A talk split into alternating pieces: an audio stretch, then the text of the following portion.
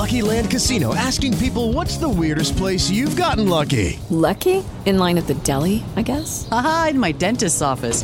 More than once, actually. Do I have to say? Yes, you do. In the car before my kids' PTA meeting. Really? Yes. Excuse me, what's the weirdest place you've gotten lucky? I never win and tell. Well, there you have it. You can get lucky anywhere playing at LuckyLandSlots.com. Play for free right now. Are you feeling lucky? No purchase necessary. Void where prohibited by law. 18 plus. Terms and conditions apply. See website for details.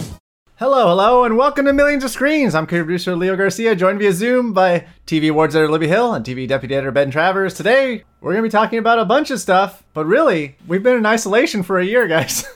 How are you guys Uh, feeling? Uh, who can tell? Who can describe the feelings we feel right now? Not I. It is millions and millions of little screens. Can't you shut up? I'm busy. Boy, what a great show. Skipping ahead to the clicker, our recap of the biggest news items from this past week. Guys, last Friday was the finale of WandaVision. I stayed up till midnight. Ben, what ungodly hour did you wake up at to uh, write the review? Uh, 4.30? 4.30 in the morning? Uh, I just wanted to get your, I just wanted to get your guys' quick hit thoughts on the finale. Uh, you know what it did successfully, what you think it was lacking. Libby, do you think it crossed the threshold of not just being, in, in your in your words, fluffer for the MCU? You know, I felt I, I it took me a really long time to figure out how I felt about that WandaVision finale. It left me simultaneously more excited for Doctor Strange, but also less excited for Falcon and Winter Soldier. It was much more low key than I was expecting, which was nice because there was a part of me that really thought that they were going to leave it on this major cliffhanger and then just kind of leave it out there lingering for over a year until we get the film. And while the next series would pick up a little bit, it obviously wouldn't be as directly um, correlational as WandaVision was, and and that was a that was a huge source of dread for me. I did not want this to just be a hype thing. I think it did do a lot towards deepening both Wanda and Vision as Vision as characters within that universe. I don't know if it was necessary. like I liked it. I enjoyed what it was doing. I had a good time while I was watching it. I still am not entirely sure if it was great. It had great moments. It did some things really well. It's definitely among the most fun I've had watching TV in 2021, but it's very difficult for me to synthesize all of those things into one coherent, singular thought about WandaVision. Ben, do you have any better insight? Uh, no. after after spending last week writing approximately 5,000 to 6,000 words about WandaVision, um, I think. Uh, In my defense, same. Right. No, of course. And I I think that's kind of the thing. It's very hard to distill an opinion of that show into something as simple as what you might expect from other limited series. Like, typically, a limited series is something that you can have a, a pretty strong, firm opinion about because it's a complete story.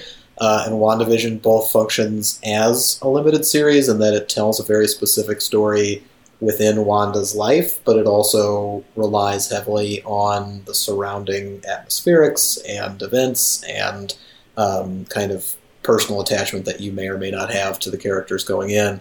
Um, not to mention, there's just so many quibbles as we've already gone over uh, about the construction of the show um, and how effective that is. Uh, but in terms of, of the finale, my main impression was that it did what it had to do pretty well.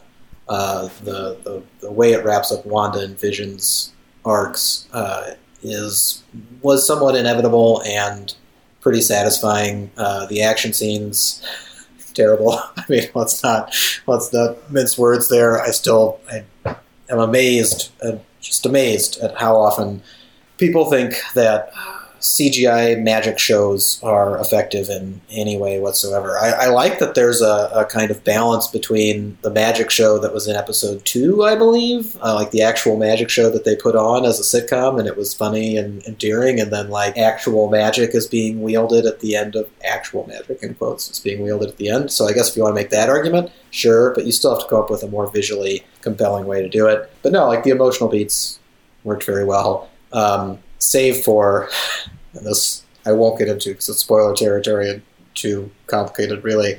Uh, save for Wanda's penance or larger takeaway from what she'd done, uh, not not in her relationships, but in her connection to Westview. Uh, that that doesn't work at all. That's a serious problem. That's something where you're like, oh, uh, hmm, I don't know if I can get on board with this human being anymore. But sure, let's let's continue forward.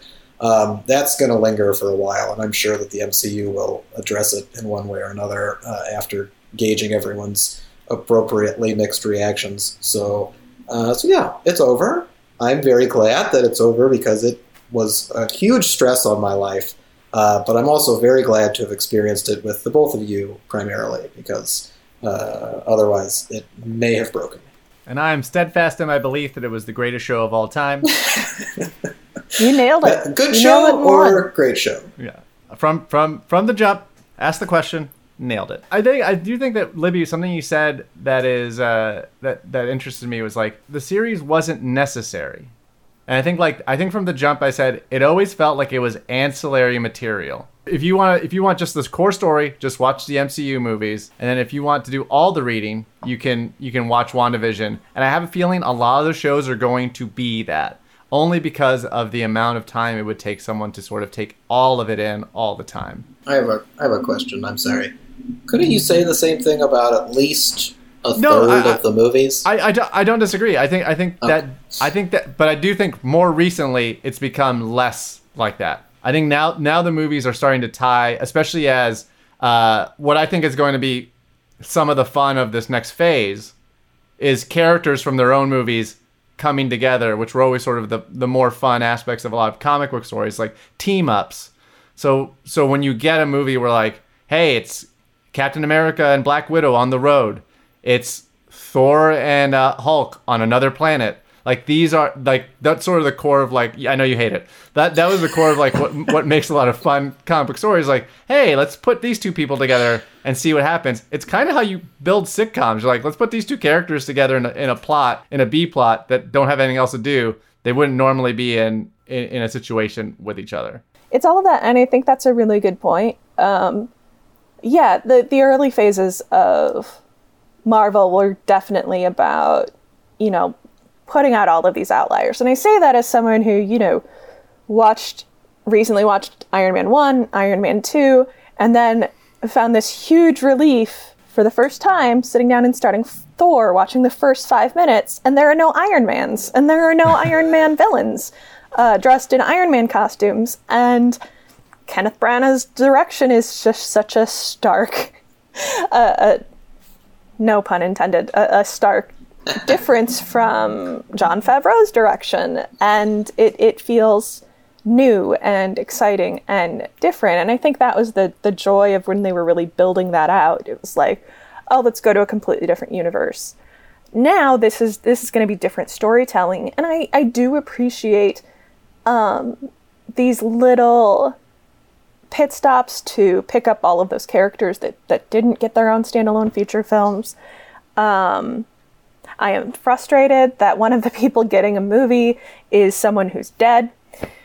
Um, and we still haven't gotten that fucking movie. Um, and of course, it's it's it's it's a woman. So um, yeah, it's it's an imperfect it's an imperfect system. Um, but yeah, I, I think it is I, I think you're exactly right. And I think that is a better way to view these Marvel TV shows than, yes, as a fluffer, which was more a direct commentary on how uh, Kevin Feige f- seemed to be describing the shows. And and and it, this is a more generous. Um, it's it's the extra reading. You're right. It's the it's the um, appendix um, you, you can if see, you will, of the Marvel can, universe. You can easily see a universe where we don't have WandaVision and there's just a 10 minute or 15 minute prologue to Doctor Strange and the Multiverse of Madness, which showcases Wanda becoming the Scarlet Witch.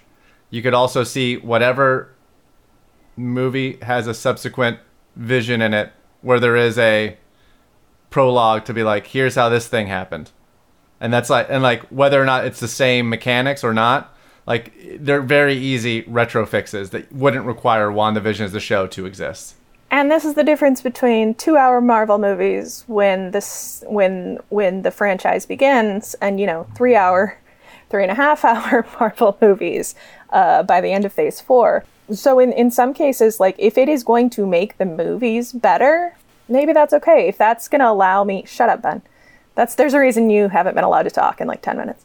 Um, if that's going to make the movies better, so be it. If that's going to make um, more opportunities to diversify the stories that Marvel is telling, so be it. Yeah, it's it's Marvel's world. We're all just living in it, whether we want it to or whether we want to or not. In a way, Marvel is to the world.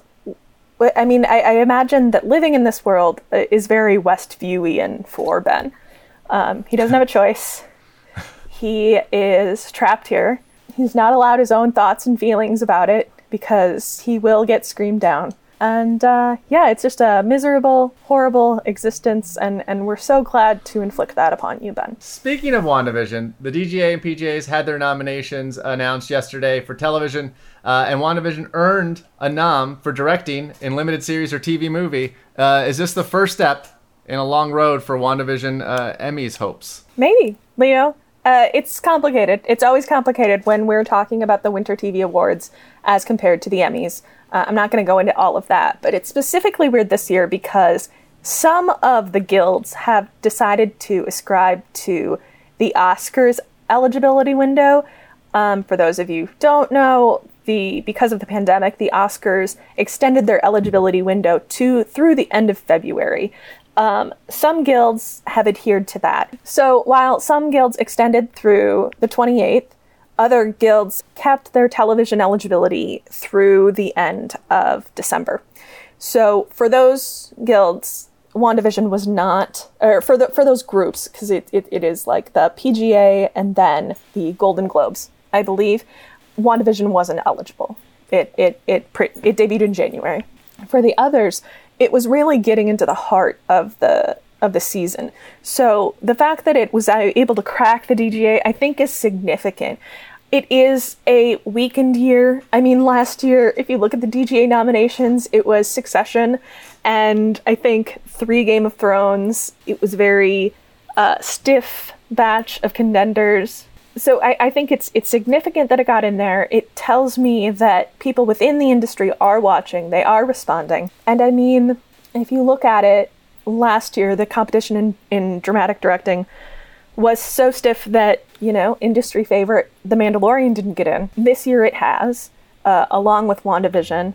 It, it's it's it's a sign that this Marvel series is on their radar. That it won't necessarily have to fight for legit- legitimacy as much as we kind of expected Mandalorian too. At the risk of going too big a tangent, is it must be infuriating if you're like Apple TV Plus and oh yeah, oh yeah. There's just Disney. Disney is d- does not care about awards, and like But the Disney is Mandalorian just- is nominated for best drama. at Disney's just Oscars. employing the same strategy that they always have, in that like they don't. They know that the awards need them more than they need awards, so they're just going to keep making the shit Yeah. that everybody loves, and especially in TV, let them come crawling up to him and be like, "Please, let us be part of your wonderful glory and Yeah. uh, have some of your viewers for our telecasts and events." So can we call it now? Can we call it now? The Emmys, best drama series, Mandalorian season two, not for win but for nomination, and best limited series, WandaVision. Nominations. I refuse to call that now. Mandalorian will get nominated for Best Drama Series.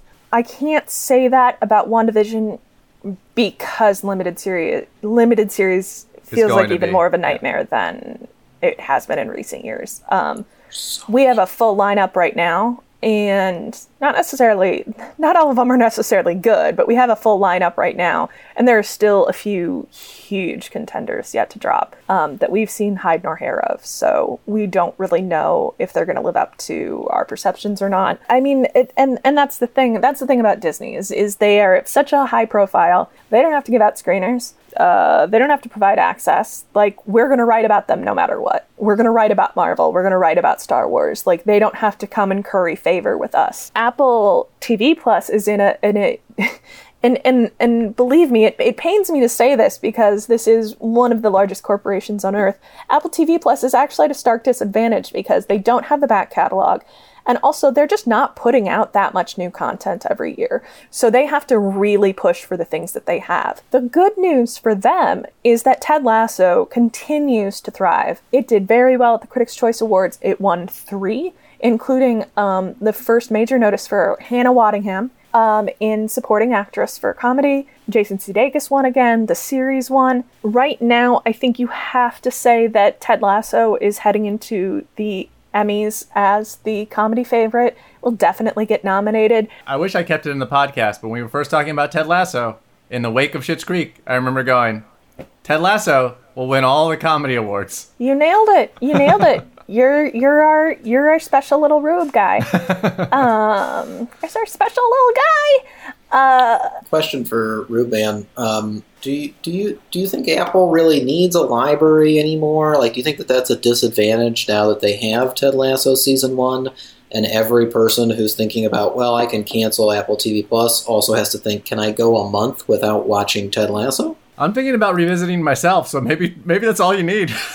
I think they just need that. Just, just watch Ted Lasso 10 once a month.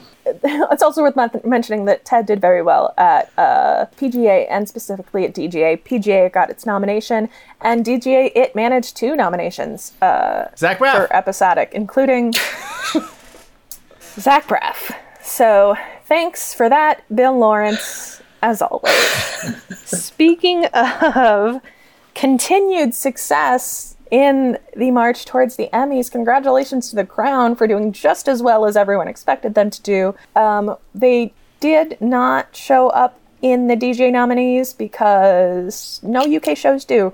As far as eligibility goes, we saw the same thing with Fleabag. We saw the same thing with uh, I May Destroy You. So if you're wondering about that, that's what's happening there. They did manage a PGA award, however, and they won, I think, four a lot of Critics' Choice Awards, including Josh O'Connor keeps winning. So I guess start readying yourself for that. Uh, he was good this year, definitely buoyed by the by Emma Corrin and the Diana stuff. At this point, I, I think we need to we need to at least fifty percent just ready ourselves for the fact that the Crown is going to win drama series.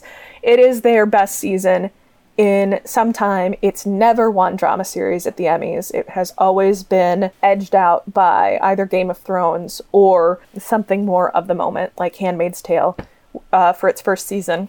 And then Succession last year, which was, as we remember, the only good show on television. Remember, perhaps an even uh, more important, Netflix has never won a series Emmy. So they are long overdue to win Best Comedy, Drama, or Limited Series. Yes. Oh, that's right. I always forget that. It that's such a weird stat. Like it's it makes no sense whatsoever. It could come um, down to the order in which uh, the awards are announced. If Ted Lasso is going to win comedy and they announce it before Best Drama, then Apple TV Plus could win a series award to become. Let's see, it'd be. I think it'd be everybody. It'd be Hulu had won one, Amazon mm-hmm. had won one, mm-hmm. Apple TV Plus. Who are we missing here? I mean, HBO Max would I guess lose, but this is their Disney, first year. Baby. So like, yeah, Disney. Yeah. Oh man, Crown versus Mandalorian. Let's do it.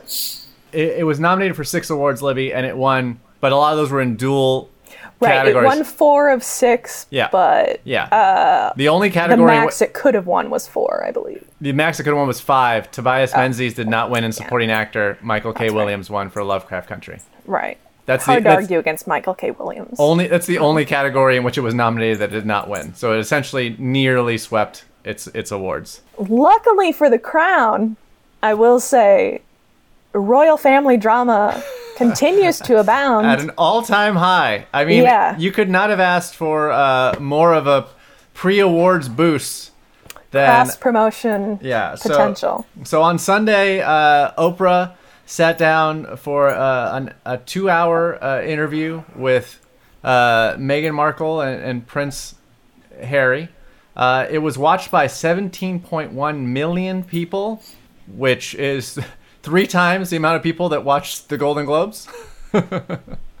Nearly three times. And for and for more, on this, I think we have to go to our Crown correspondent for yet another edition of Corgi Corner. This week on Corgi Corner, we are not talking about The Crown, even though The Crown is obviously going to sweep the Emmys after its great showing during the Winter TV Awards.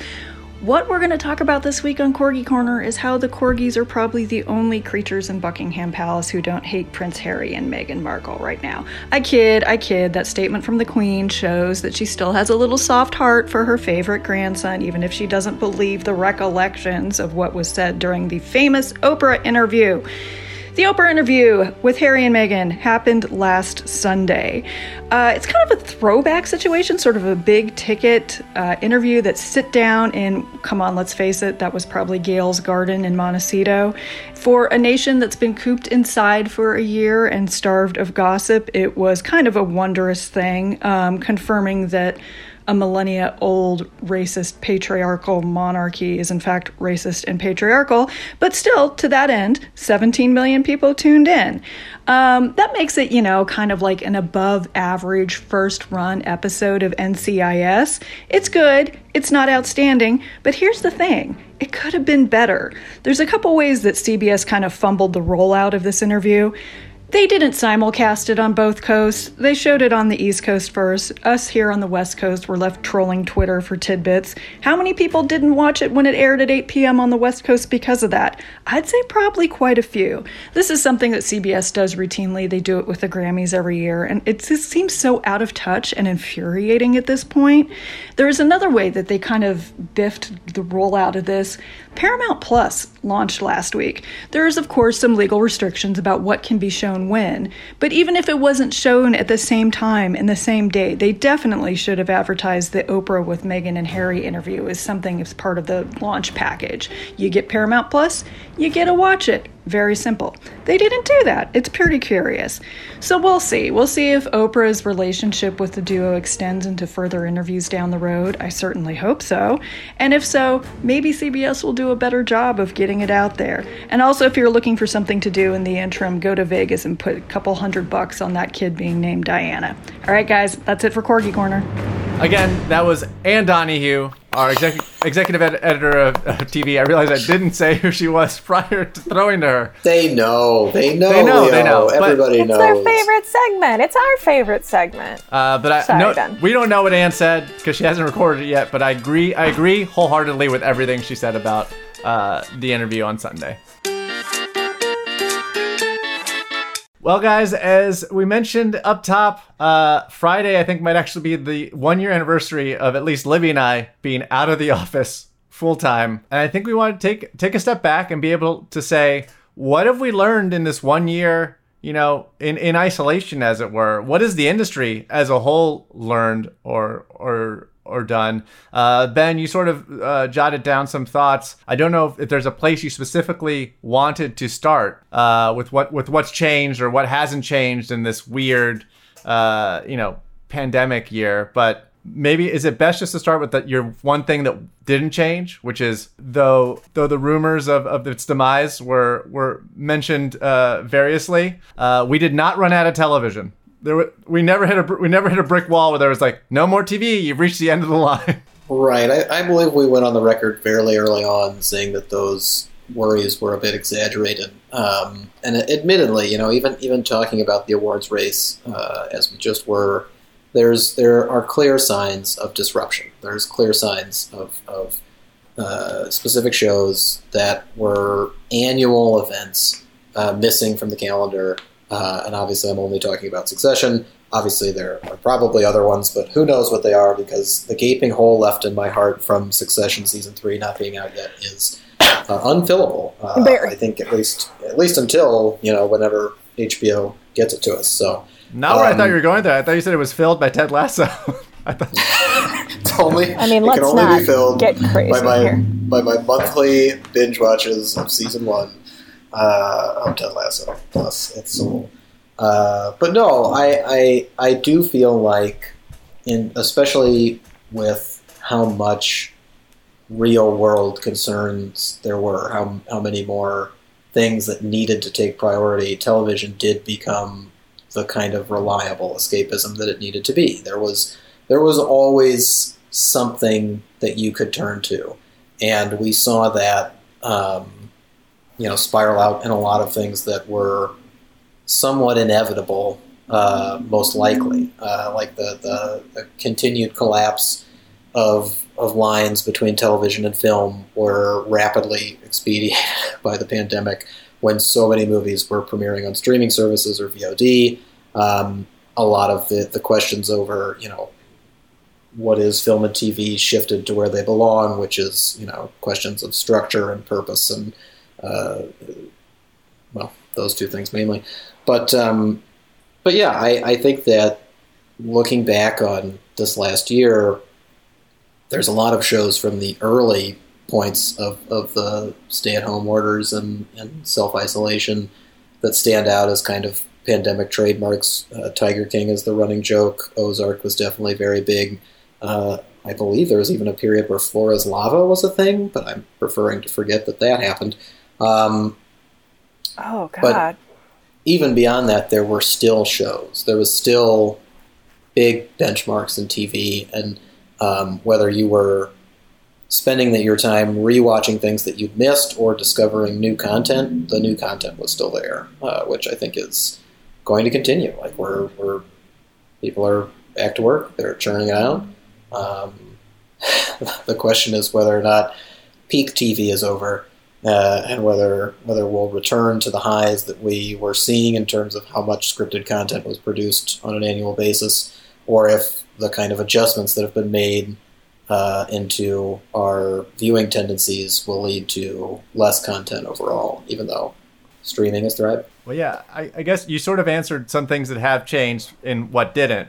The the idea that you know streaming has thrived, that uh, you know, as you said, content collapsed all to sort of these these streaming services that movies were you know being premiering on on the various streaming streamers, but but also the idea of like television kind of became the virtual it's always been a water cooler topic, but like now there was a virtual water cooler around like, hey, we're all stuck inside. We're all watching The Boys. We're all watching WandaVision. We're all watching the Queen's Gambit. And, and I think, was there an aspect where, I mean, you link it to the weekly release, which not all those shows were, but the, the idea that weekly releases have sort of become the default now in terms of making sure your show is in the conversation for as long a period as possible. Well, they've, they've definitely at least become more accepted or um, experimental in terms of, of who's, who's utilizing them. Like Netflix is still vowing to never do stuff like that, even though it's kind of specific shows that they have weird, wonky rights issue with. Usually overseas stuff that's premiering weekly, they'll, they'll kind of dabble in that world.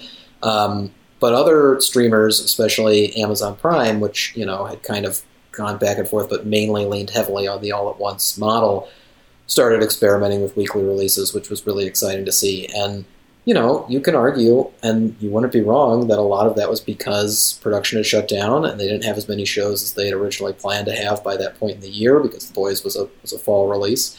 Um, but you could just as just as well argue that kind of this was bred by success. The Mandalorian set a standard when it came out on Disney Plus long before the pandemic, well, not long before, but before the pandemic, um, and showed that kind of you know these models still work. What HBO is doing still works. There's ways to generate a conversation using the weekly release if you have the right plan in place and the right show to go along with it. Uh, and I think that you know one thing that we talked a lot about in the pandemic was whether or not we'd see more experimentation from you know studios, distributors, from the market in general, uh, simply because they were forced to, simply because they had to come up with new ways to either make programs or release programs or deliver entertainment to the various uh, you know platforms that they have at their disposal. And you know, we saw that changing a lot with film. We saw that changing a lot with how movies were released and, and when they could come out and, and what was happening with theaters and whether or not that adjustment will be a permanent thing. Uh, but you saw it a little bit with TV too, and the stuff you're talking about, the stuff that was still dumped, that still was released all at once, like the Queen's Gambit. Um, there were still distinct moments in time. Like it, it felt like they lasted. The bigger hits still lasted a bit longer. Like you could still place that in the calendar when you look back over the last year of, of the Queen's Gambit was kind of a late year thing. Like people talked about that for a good month, and uh, you know part of it was the discovery. You know, it wasn't a a widely hyped show, It wasn't a huge event thing that was dropped uh, with a hu- with a, a, lot of anticipation mounting up to it. It was a discovery thing where people would see it and, and you know tell their friends, and word of mouth spread, and a conversation was generated. Um, and I, I don't know. I think that that's kind of an exciting element of television. I think we might have been heading back in that direction no matter what. Um, but I do think that big hits, especially perceived hits like WandaVision, uh, will make this a fairly permanent thing. Will push us toward an era in which a lot of the stuff that worked in the past for networks and distributors will be tried again. Um, and as someone, as you know, who is a fan of weekly releases and thinks they should be implemented more often, uh, as long as you have strong episodic content to go along with that, do it. Like, lean in. It's a great way to experience a story uh, if the story is, you know, built to be told that way. I, I guess to go back and, and answer your question to him, uh, not that anyone asked, uh, I would say that um, one of the things that I've noticed hasn't changed within the pandemic is award shows are dying. The pandemic may have have facilitated their their death, but it definitely didn't stop it. And I think that's something that the industry has to take a long and hard look at.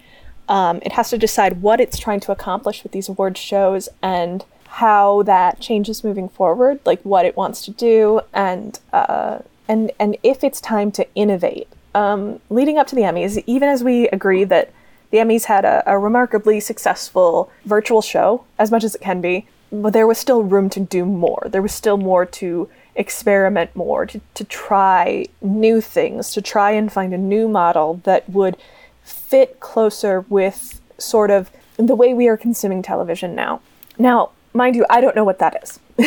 I don't know what or if there is an actual solution to to the awards show viewership problem. But I do know that the last year would have been the time to start trying to find solutions if there were some. Um, I don't think we saw enough of that. Definitely with the Golden Globes, and we talked about this at length last week. With the Golden Globes, they definitely just tried to substitute Zoom in for everything that they would normally do. I have to say, and while I'm not a huge fan of the awards uh, as is, the Critics' Choice Awards um, actually did a much better job at incorporating Zoom and, and sort of incorporating pre taped bits. Um, it wasn't good per se, it was awkward, but a certain amount of that is dependent on resources. And, you know, they're on the CW, they didn't get $27 million from NBC. Um, but they had a better understanding, it felt, of, of what was necessary and what was plausible within um, within their limited resources. And they had clips done. They had clips. Yeah. I know you love clips. Love the clips. They're I know. very important. Um, you need to know why you're there in the first place, so let's show it. Clips. Exactly. But it is I mean it's interesting to me to think about that versus what we saw like networks and studios and distributors do during the pandemic because it did feel like there was a lot of attempts at innovation to either you know make these uh, kind of COVID style Zoom TV shows and see if they worked, uh, as well as to you know like how can we release this differently or how can we you know fill the content demands that people have come to expect about expect us uh, expect from us without being able to produce literally to make as much of the content as we could. And like you know, money was on the line, jobs were on the line, like things were dire, and the effect of that really pushed people to try some different stuff. There, I mean, especially looking at you know like late night TV, where they they turned that shit around so quickly, and some of them are still operating in the same way they were, or a very similar way that they were, you know, after they came back from from those brief hiatuses. Uh, but then to look at the award shows where it's just kind of like, well, we only have to do this once a year I guess we'll just try the same thing again and see if it happens. That's disappointing. Like I, I wish some of that urgency would have bled over to, you know, especially the Golden Globes. Um, but to to try to take this year as, you know, what can we do with it? What what are the what are the best possible, you know, scenarios in terms of our, our dreams and experiments and uh, you know, let's let's get some crazy ideas and if it doesn't work, who gives a shit? It was a pandemic year. Like we anything we try to do to entertain people right now should be met with a grain of like a, a grain of appreciation at least.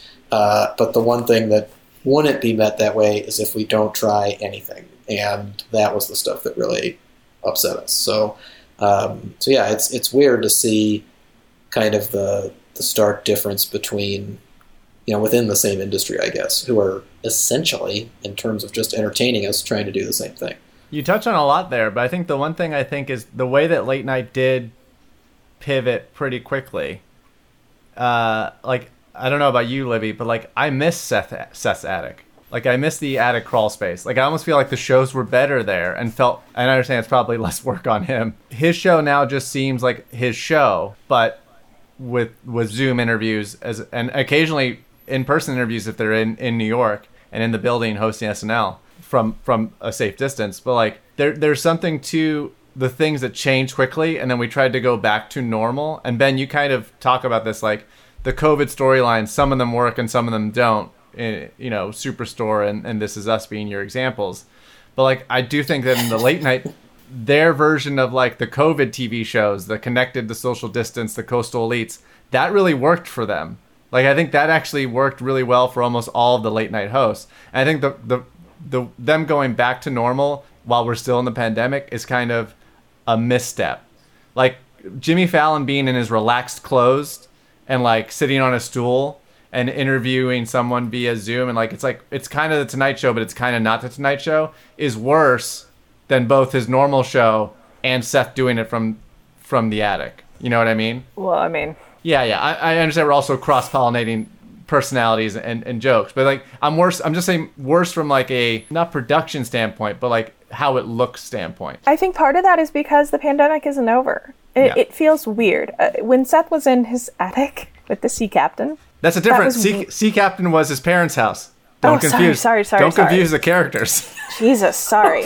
Um, when Seth was in his attic, when Seth was in his attic, I, I, it was weird and it was strange and it was a little bit uncomfortable, but it was super. It was uncomfortable, but it was very comforting. It was a reminder that things are weird and strange all over, and I found that to be very, I responded very strongly to that. Uh, this is not a normal time. These are not normal things to experience or to live through. And I think that was, that was especially true in the last presidential administration, where everything kind of felt like it was falling apart and also on fire. But now, still, it, I, I'm finding that as we come up legitimately on, on a year in lockdown, I don't know what normal is anymore. I don't know how to go back. Um, and I'm not entirely sure we should be trying to go back. And so it's very mixed. So when I see these late night shows, you know, resuming some kind of rhythm like they used to have, which I appreciate. People need jobs, they need paychecks.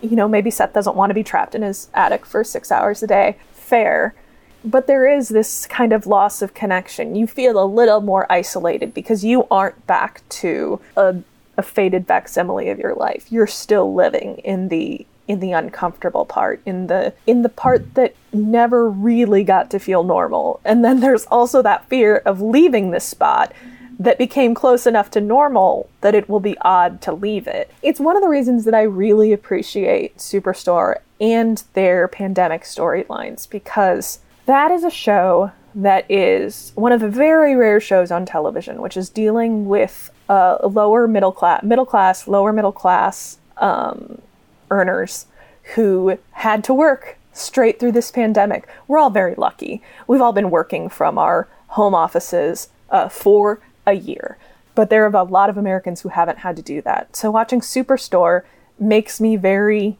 grateful. Also, it's a very funny show. Um, and and they do these sort of class politics shows very well. I actually I don't know how Ben feels about this season, so uh, this is I'm just speaking for myself. And so it has been it has been very comforting seeing them tackle these issues with with the light touch that they often have um, when with, when dealing with stuff that other shows doesn't other shows don't touch. Uh, it's not like when This Is Us tries to go hard on race or like they they aren't they aren't fighting above their weight class uh, and it shows. It this is this is this is the sweet spot for Superstore. Um, I would have been very disappointed if it, they did anything else, and I think shows like that not shows orchestrated to specifically address the pandemic, but shows that were already built to handle the the complications of, of real and recognizable life are the ones that I want to see addressing this because they know how they they're they're the experts. Going back to what Ben was saying earlier, I don't think peak TV is dead. I think peak TV is delayed. Uh, it's going to take a while to get the machine back up and running, but I do think that when it is, that networks are going to be very networks, meaning like streamers and content producers, are going to be very anxious to build up their their backlog again because even though they haven't run out of TV, there has to be, you know, they're getting you're they're getting through their backstock. We're we're getting through those all those mid-season replacements. They only had six episodes for. Um, they are going to need to to up their production season because, for all intents and purposes, they've they've lost an entire production cycle.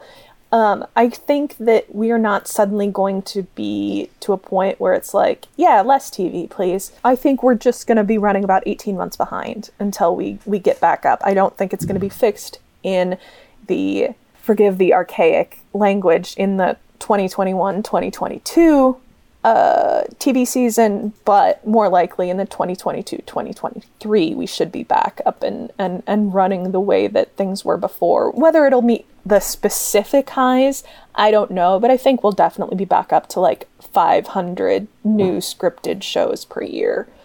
Um, or 500 yeah. scripted shows per year. Wh- whatever, whatever uh, TV mayor John Landgraf, whatever his numbers were recently. Um, yeah, I, I, I just, it's not something that dies. It's not something, I mean, so long as there are new streamers, there will be more content. There will be more shows produced. And, and, I don't know. We're just still not at that point. I think it is not logical necessarily to assume this is a bubble that will pop. Um, so long as people are making money on it, people are going to want to continue making money and continue getting into the game to try and make money.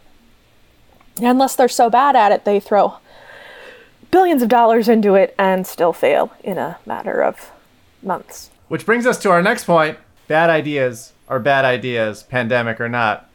And if you launch a streamer specializing in quick bites where you don't even own the content, uh, you might be in trouble. Guys, you will be in trouble. Guys, Quibi came and went. Uh, it launched it launched inside of the pandemic and died inside of the pandemic and it kind of blamed the pandemic, though I think we all thought that was uh, foolhardy uh, and that it was essentially DOA regardless.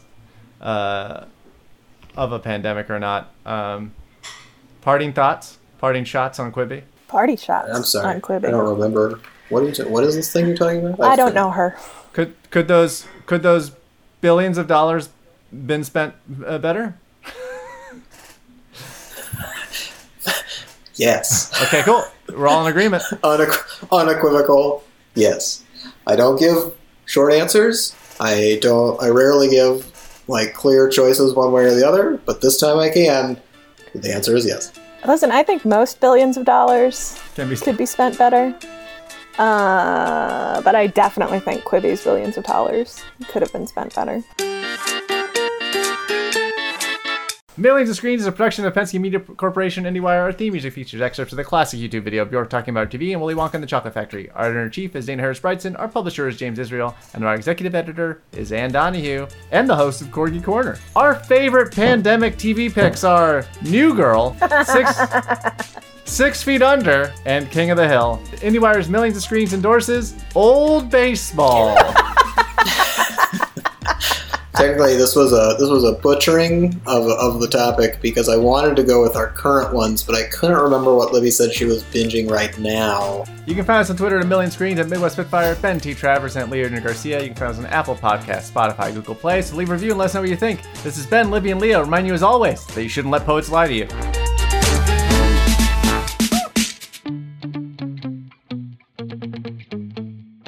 You shouldn't let poets lie to you. Ain't nothing wrong with a couple of cold brews and a cool podcast. With lucky landslots, you can get lucky just about anywhere. Dearly beloved, we are gathered here today to. Has anyone seen the bride and groom? Sorry, sorry, we're here. We were getting lucky in the limo and we lost track of time. No, Lucky Land Casino, with cash prizes that add up quicker than a guest registry. In that case, I pronounce you lucky. Play for free at LuckyLandSlots.com. Daily bonuses are waiting. No purchase necessary. Void where prohibited by law. 18 plus. Terms and conditions apply. See website for details.